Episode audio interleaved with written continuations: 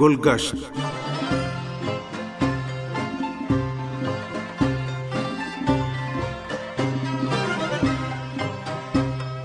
سامعین، پروگرام گلگشت کے ساتھ حاضر خدمت ہیں تاہا شمیم کا۔ سلام قبول کیجیے امید ہے کہ ہمارا آج کا پروگرام بھی آپ کو پسند آئے گا۔ پروگرام کے آخر تک ہمارے ساتھ رہیے گا۔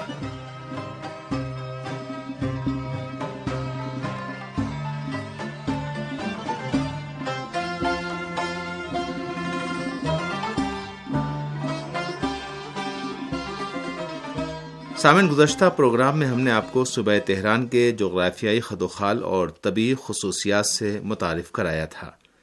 ہم نے یہ بھی کہا تھا کہ اقتصادی مراکز کے قیام اور سیاسی انتظامی لحاظ سے ملک کے دارالحکومت ہونے کی وجہ سے تہران میں صنعتوں کو فروغ ملا ہے اور سروسز کے شعبے میں زیادہ تر سہولتیں حاصل ہیں۔ آج کے دور میں تہران دنیا کے گنجان، آباد اور بڑے شہروں میں شمار ہوتا ہے، جبکہ یہ شہر تاریخ کے متعدد نشب و فراز سے گزرا ہے۔ آج کے پروگرام میں ہم تہران کی تاریخ پر مختصر روشنی ڈالیں گے۔ صبح تہران کی خدمت کے بارے میں ہونے والے مطالعات سے معلوم ہوتا ہے کہ یہاں ابتدائی انسانوں کی نشانیاں دماوند کے علاقے گیلان میں ملی ہیں، جو چودہ ہزار برس پہلے اس علاقے میں انسان کے وجود پر دلالت کرتی ہیں۔ یہ مطالعات اس بات کی غمازی کرتے ہیں کہ اس دور کے انسان یہاں کے غاروں میں رہتے اور شکار کے ذریعے گزر بسر کرتے تھے۔ آٹھ ہزار برس قبل سے مات تہذیب کے تاریخی دور تک صوبے میں آہستہ آہستہ گروہی شکل میں انسانوں کی رہائش کو فروغ ملا اور انسانی بستیوں میں اضافہ ہوا ہے۔ شہر تہران میں انسانوں کی رہائش کی تاریخ کی خدمت پانچ ہزار سال قبل مسیح سے تعلق رکھتی ہے۔ گزشتہ موسم سرما میں تہران کے علاقے مولوی سے ایک انسان کا ڈھانچہ ملا ہے جو تقریباً پانچ ہزار سال قبل مسیح سے تعلق رکھتا ہے۔ اس سے پہلے خیال کیا جاتا تھا کہ شہر تہران میں انسان کی رہائش کی خدمت قیصریہ کے علاقے میں آثار قدیمہ کی کاوشوں کے مطابق تین ہزار سال قبل مسیح سے متعلق ہے۔ حالیہ دریافت سے پہلے اندازہ لگا جاتا تھا کہ تہران کی تاریخ اشکانی دور یعنی دو ہزار سال پہلے سے شروع ہوتی ہے۔ اس دور میں دہران یا تہران، اراگا یعنی رے کے شمال میں واقع ایک گاؤں کا نام تھا، جبکہ رے ایک آباد اور بڑا شہر تھا۔ داریوش نے بستون کے قدبے میں رے کا نام لیا ہے۔ ساسانی دور میں رے کی شہرت ہر سو پھیل گئی تھی، چنانچہ آج بھی اس دور کے آثار شہر رے کے اطراف میں پائے جاتے ہیں۔ رے چوتھی صدی ہجری تک مشرقی دنیا کے بڑے شہروں میں شمار ہوتا تھا۔ یہاں تک کہ ساتویں صدی ہجری میں مغلوں کے حملے کے دوران چھ سو سترہ ہجری مطابق بارہ سو بیس عیسوی میں یہ شہر برباد ہو کر رہ گیا۔ رے کی تاریخ اور موجودہ شہر رے کے حالات کے بارے میں ہم بعد میں گفتگو کریں گے۔ سامن یہ بات ذہن نشیں کر لینی چاہیے کہ گزشتہ زمانے میں تہران ایک بڑا گاؤں تھا جس میں درختوں سے بھرے ہوئے باغات تھے اور رے کے باشندے سیر و تفریح کے لیے اس کا رخ کرتے تھے۔ تہران گاؤں کے گھروں میں تہخانے بنے ہوئے تھے اور اس کے باشندے بیرونی حملہ آوروں سے بچنے کے لیے ان میں چھپتے تھے۔ وہ ان تہخانوں میں راشن کا ذخیرہ کر کے رکھ دیتے تھے، اسی وجہ سے وہ جارح دشمنوں کے سامنے کئی ماہ تک مزاحمت کر سکتے تھے۔ اور یہی وہ عنصر ہے جس کے سبب تہران مغلوں کے ہولناک حملوں سے محفوظ رہا اور ان کے ہاتھوں رے کی تباہی کے بعد تہران کو اہمیت حاصل ہو گئی۔ پہلی بار تہران کا نام ابو اسحاق استخری کی کتاب المسالک والممالک میں آیا ہے، جو تین سو چالیس ہجری میں لکھی گئی ہے۔ ان کے بعد یاقوت ہموی اور ابن حوقل بغدادی نے بھی اپنی کتابوں میں تہران کے بارے میں کچھ معلومات درج کی ہیں۔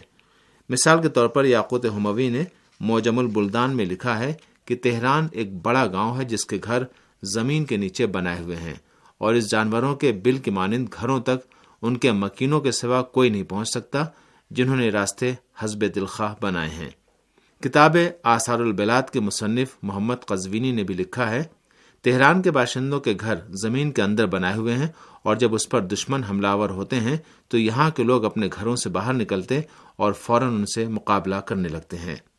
جغرافیہ نگاروں اور محققین کی کتابوں سے بات ثابت ہوتی ہے کہ پرانے زمانے میں تہران رے کا ایک نواحی گاؤں تھا اور قم، خراسان، مازندران، قزوین، گیلان اور ساوا کے راستوں پر واقع ہونے کے علاوہ سیاسی تجارتی انتظامی اور مذہبی نقطۂ نگاہ سے مرکزیت کا حامل ہونے کی وجہ سے رے کو قدیم زمانوں سے ہی خاص اہمیت حاصل تھی۔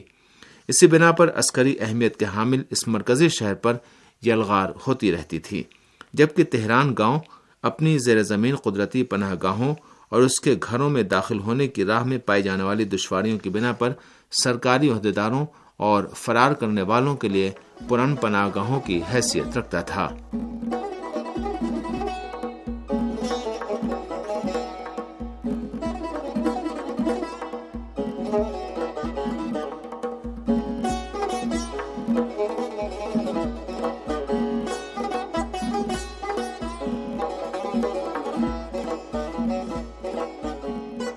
سامن صفوی دور تہران کی ترقی و پیش رفت کے آغاز کا دور ہے۔ شاہ تہماس صفوی نے جو نو سو تیس ہجری سے نو سو چوراسی ہجری تک فرما روائی کرتے رہے، قزوین کو اپنا دارالحکومت بنا رکھا تھا۔ کہا جاتا ہے کہ صفویوں کا شجر نصب حضرت امام موسا کاظم علیہ السلام سے ملتا ہے اور ایک روایت کے مطابق ان کے جد امجد حضرت حمزہ ابن موسا کاظم علیہ السلام شہر رے میں حضرت شاہ عبدالعظیم حسنی کے مزار کے احاطے میں مدفون ہیں۔ چنانچہ شاہ تہماس آپ کی زیارت کے لیے روز شاہ عبدالعظیم جاتے رہتے تھے۔ راستے میں وہ تہران سے گزرتے تھے جہاں باغات اور پانی کے چشمے تھے۔ اس کے علاوہ یہ ایک پرفضا مقام تھا۔ اسی لیے ان کو پسند آیا اور رفتہ رفتہ وہ اس گاؤں میں طولانی مدت کے لیے رہائش پذیر رہنے لگے۔ انہوں نے تہران میں مستحکم قلعے اور برج بنائے اور عمارتیں تعمیر کی اور نو سو اکسٹھ ہجری مطابق پندرہ سو ترپن یا پندرہ سو چون میں تہران کے ارد گرد ایک فصیل بنوائی، جس میں قرآن مجید کی صورتوں کی تعداد کے مطابق ایک سو چودہ برج بنائے گئے۔ اس وقت تہران میں چار دروازے تھے، جن کا نام شمیران، قزوین، دولاب اور حضرت عبد العظیم تھے۔ بعد میں ان پر محمدیہ اور دولت کے نام سے دو اور دروازوں کا اضافہ کیا گیا۔ فصیل اور برجوں کی تعمیر کی غرض سے ضروری مٹی حاصل کرنے کے لیے جن جگہوں سے مٹی کی کھدائی کی گئی، وہ بعد میں چالا میدان اور چالا حصار کے ناموں سے مشہور ہوئے۔ واضح کی چالا گڑھے کو کہتے ہیں۔ مشہور اطالوی سیاح پیٹروڈی لاویلے، ایک ہزار اٹھائیس ہجری مطابق سولہ سو اٹھارہ میں شاہ عباس صفوی کے عہد حکومت میں ایران آئے۔ انہوں نے تہران کا بھی دورہ کیا وہ اپنے مشاہدات بیان کرتے ہوئے لکھتے ہیں، تہران کاشان سے بڑا شہر ہے، لیکن اس کی آبادی اور باشندوں کی تعداد کاشان سے کم ہے۔ شہر کے ایک تہائی رقبے پر عمارتیں بنی ہوئی ہیں، جبکہ اس کا دو تہائی علاقہ باغات کے لیے مخصوص ہے۔ تہران کے تمام سڑک نما گلیوں میں چنار کے درخت کاشت کیے ہوئے ہیں اور ان میں سے بعض چناروں کی موٹائی اتنی زیادہ ہے کہ اگر چار افراد ایک دوسرے کے ہاتھ پکڑ کر کھڑے ہو جائیں تو مشکل سے ایک درخت کے تنے کو گھیر سکتے ہیں۔ صفویہ حکومت کے زوال کے بعد نادر شاہ افشار برسر اقتدار آئے۔ انہوں نے تہران کی حکومت اپنے بڑے بیٹے رضا قلی مرزا کے سپرد کر دی۔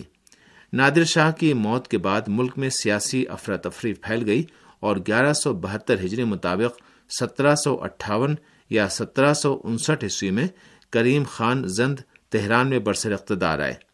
انہوں نے چار سال تک تہران کو اپنا دارالحکومت بنا رکھا اور ارگ قلعے کے ہاتھے میں نئی عمارتیں تعمیر کی کریم خان زند نے محمد حسن قاجار کے ساتھ مٹبھیڑ سے بچنے اور ترکمن صحرا سے دور رہنے کی غرض سے دارالحکومت کو تہران سے شیراز منتقل کر دیا۔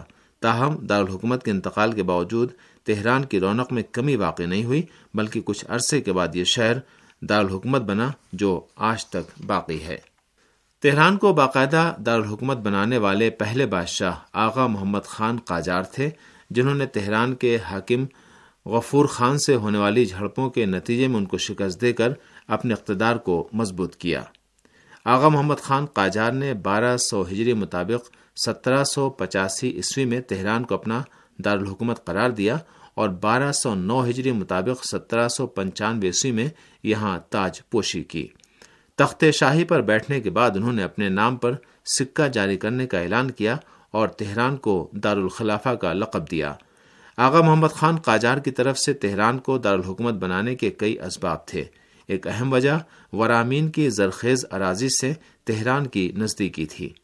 دیگر اسباب میں ساو جبلاخ کے افشاری قبائل اور ورامین کے مغرب میں رہنے والے خانہ بدوش قبائل سے تہران کی نزدیکی تھی۔ یہ قبائل آغا محمد خان قاجار کے کٹر حامی تھے۔ تہران کو دارالحکومت منتخب کرنے کی ایک اور اہم وجہ مازندران اور خاص طور پر استراباد سے اس کا قریبی محل وقوع تھی، جہاں آغا محمد خان کے سپاہیوں کے خاندان اور اکابرین رہتے تھے۔ اس کے بعد تہران ترقی و پیش رفت کی شاہراہ پر گامزن ہوا، جو اس وقت بیس ہزار آبادی رکھنے والا چھوٹا سا قصبہ تھا۔ آغا محمد خان قاجار کے بعد فتح علی شاہ قاجار کو بادشاہت ملی جنہوں نے بارہ سو بارہ ہجری سے بارہ سو پچاس ہجری مطابق سترہ سو ستانوے عیسوی سے اٹھارہ سو چونتیس عیسوی تک فرمان روائی کی۔ ان کے عہد حکومت میں تہران کی رونق میں اضافہ ہوا اور جدید عمارتیں تعمیر کی گئیں۔ شہر کی ترقی کی وجہ سے ملک کے دیگر علاقوں سے لوگ تہران میں آ کر آباد ہونے لگے، جس کے نتیجے میں اس کی آبادی میں بڑی حد تک اضافہ ہوا۔